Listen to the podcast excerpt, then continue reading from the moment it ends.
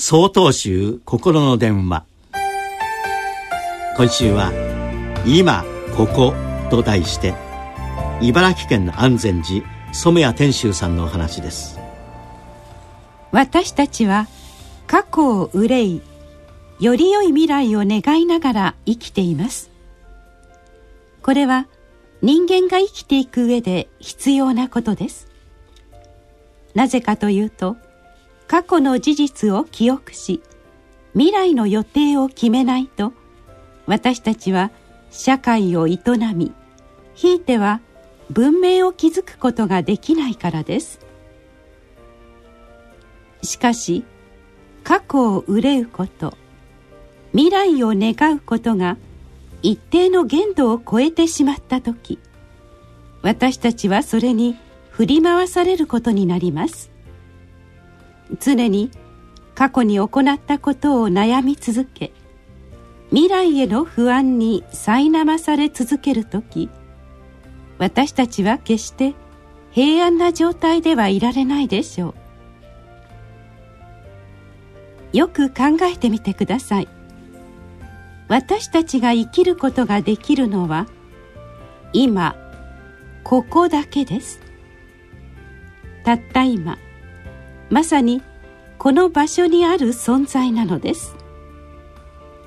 過去も未来も存在しません。あるとするならば私たちの頭の中に過去と未来はあるのです。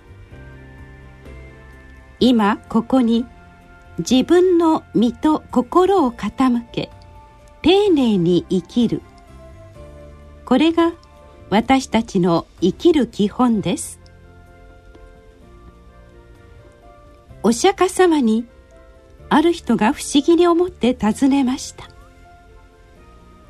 あなた方は贅沢もしていないし木の下で寝ているし托発でろくに食べてもいない。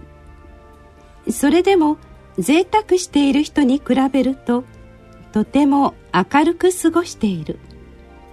なぜそんなに明るくお元気なのですか？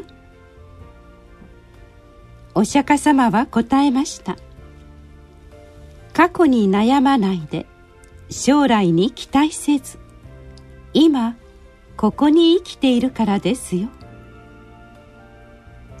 今ここをまことに生きた時過去は私たちに生きる力を与えより良き選択を未来においてなすことができるであろうことを静かなそして豊かであったお釈迦様の生涯によって証明されています。